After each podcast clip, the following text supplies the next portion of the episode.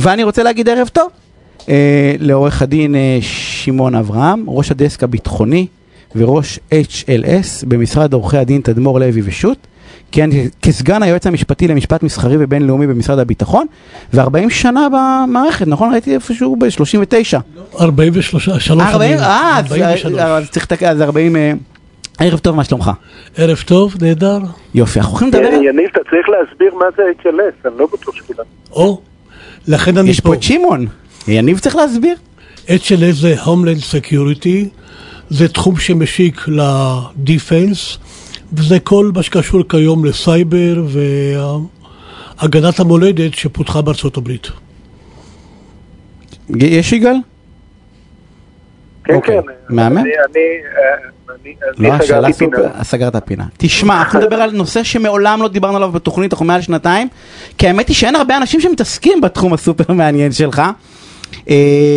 אנחנו נדבר, לא יודע על עסקאות נשק, אבל על עסקאות נשק, על... על- על- תחום מפחיד, מפחיד קצת, לא? אני ממש לא אוהב את המונח אני עסקאות יודע, נשק. אבל זה טוב לרדיו. זה ציוד ביטחוני, זה טוב לה, אבל עסקאות. נשק, זה הופך אותך ל... ל- זה לא יפה.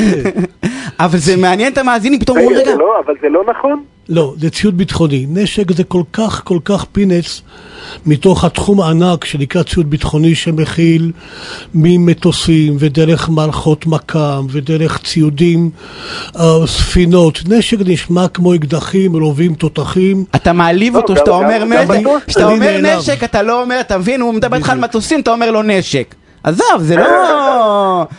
אוקיי, אז אז עסקאות ביטחוניות, כן. אה, ויש לך אה, באמת ניסיון ייחודי. קודם כל איך זה עובד, כי ברור איך עושים חוזה ברור לכולם, בסדר? אבל איך הדבר הזה עובד? כאילו מי מוכר למי? בוא בוא רק תעשה לנו בכמה משפטים סדר בעסקאות האלה. בכמה משפטים ומתוך ראייה של מערכת הביטחון הישראלית, הנושא של מכירות ציוד ביטחוני עובד בשני ערוצים בולטים. ערוץ המסחרי בין חברות לבין משתמשים סופיים, וערוץ נוסף שהוא מאוד מאוד ייחודי לישראל, זה ערוץ הממשלה-ממשלה, שעל פיו ממשלת ישראל בתור government מוכר ל... end user, משתמש סופי אחר, שהוא ממשלה אחרת, כאשר החוזה נעשה ישירות בין הממשלות, והספק הוא בעצם אותו יצרן ישראלי המספק את הטובין.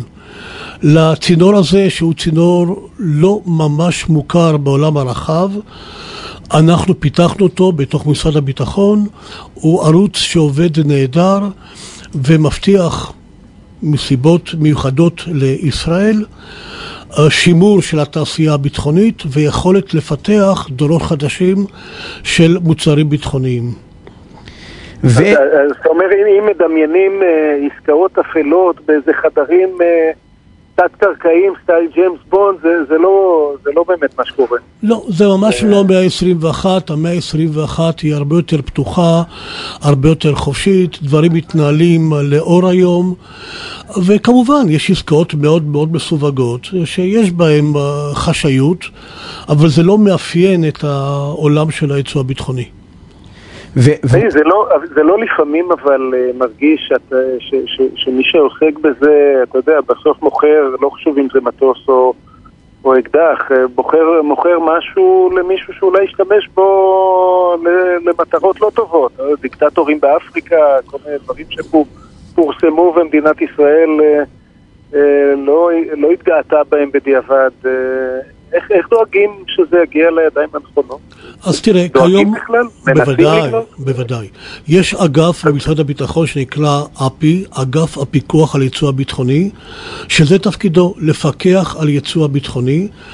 א', שהוא מגיע לידיים הנכונות, וב', שהמוצר הוא מוצר אשר ראוי להימכר גם מסיבות ישראליות, שלא ייחשף ידע, מידע סוד, סוד. מסחרי ולא יגיע לאויבינו. בוודאי. אבל, אבל מה זה לידיים הנכונות? מה, מה הקריטריונים? יש קריטריונים ברורים? יש קריטריונים ברורים לחלוטין, יש רשימות מאוד מאוד מדויקות למי מותר למכור ומה מותר למכור, ובישראל, בניגוד לרוב מדינות העולם, הפיקוח הוא כל כך הדוק שתקלות לא אמורות לקרות, אלא אם כן זה כמו לקנות מכונית לצורך fun, לצורך נסיעה לטיול, ואתה הופך את המכונית הזו לנשק כי אתה מתנקש במישהו. כך גם פה יכול לקרות, אתה מוכר מוצר למדינה חוקית תקינה, המוצר מפוקח, אבל המשתמש הסופי עושה באותו מוצר שימוש שלא היה אמור לעשות. זאת בעיה, זה יקרה פעם אחת, פעם שנייה זה כבר לא יקרה, כי אותו לקוח כבר לא ייהנה מאותו מוצר ישראלי. אז לכן... אבל אם אני דיקטטור באפריקה שרוצה לטבוח בבני עמי או בצד השני, ויש למדינת ישראל אינדיקציות שזה מה שהולך לקרות, לא, לא ימכרו לי נשק? ממש גם לא. גם אם אני מוכן לשלם ב... הרבה כסף, ממש, ממש לא. אנחנו, אה, אנחנו, כלומר משרד הביטחון, סליחה, אנחנו. משרד הביטחון יש לו רשימות סדורות של מדינות שהן תחת אמברגו בינלאומי, אמברגו של האיחוד האירופאי, של האו"ם, של ארה"ב. ואנחנו מכבדים את כל המשטרים הרלוונטיים. מדינה שלא עונה על הקריטריונים לא תוכל לקבל את הציוד מהתעשייה הישראלית. ש- שתי שאלות יש לי, ההגבלה, רגע, ההגבלה היא גם של התעשיות עצמם, גם אם זה לא המדינה מוכרת? בוודאי, בוודאי. כאילו גם המדינה עצמה לא יכולה. אז במילה אחת, כל יצואן, ולא חשוב מהו, צריך להיות בידיו שני רישיונות. רישיון שיווק.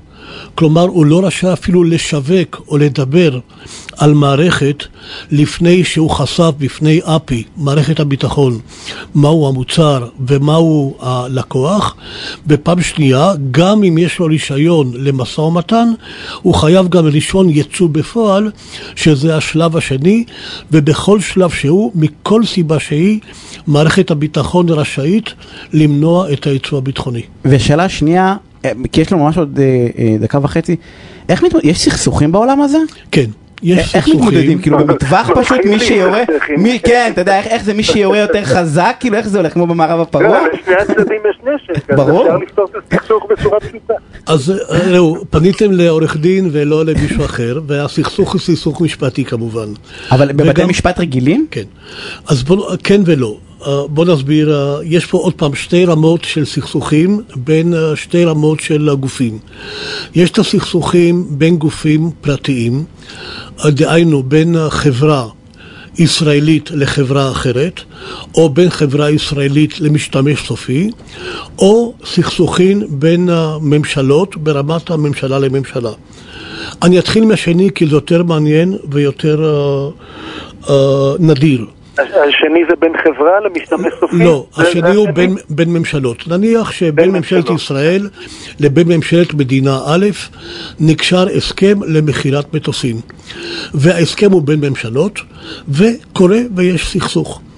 אזי אנחנו המצאנו בתוך גוף החוזה פרק שנקרא יישוב סכסוכים, והסכסוך מיושב אך ורק במשא ומתן בין שני גורמים בכירים משני הצדדים שיושבים ביניהם ולא מפסיקים את ניהול המשא ומתן עד שמגיעים להסדר.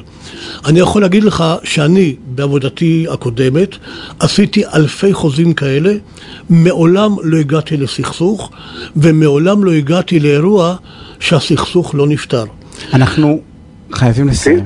חייבים, יגאל, יגאל, משפט. משפט, ואנחנו מסיימים. תראה מה זה, אפילו בעולם הכי... אה, אה, קשוח. הכי ברוטלי, הכי קשוח של אה, סוחרי נשק, אה, אה, הדרך ציוד לסיום ביטחוני, ציוד ביטחוני, ציוד ביטחוני. ציוד ביטחוני, הדרך לסיום סכסוך היא במשא ומתן, ולא ממש. קמים מהכיסא עד עורך. דין שמעון אבירן, אז אנחנו... אנחנו חייבים לסיים יגאל, עורך דין. שמעון אבירן ממשרד עורכי הדין תדמור לוי ושות' תודה רבה לפינה סופר מעניינת, פרסומות וכבר חוזרים. המון תודה.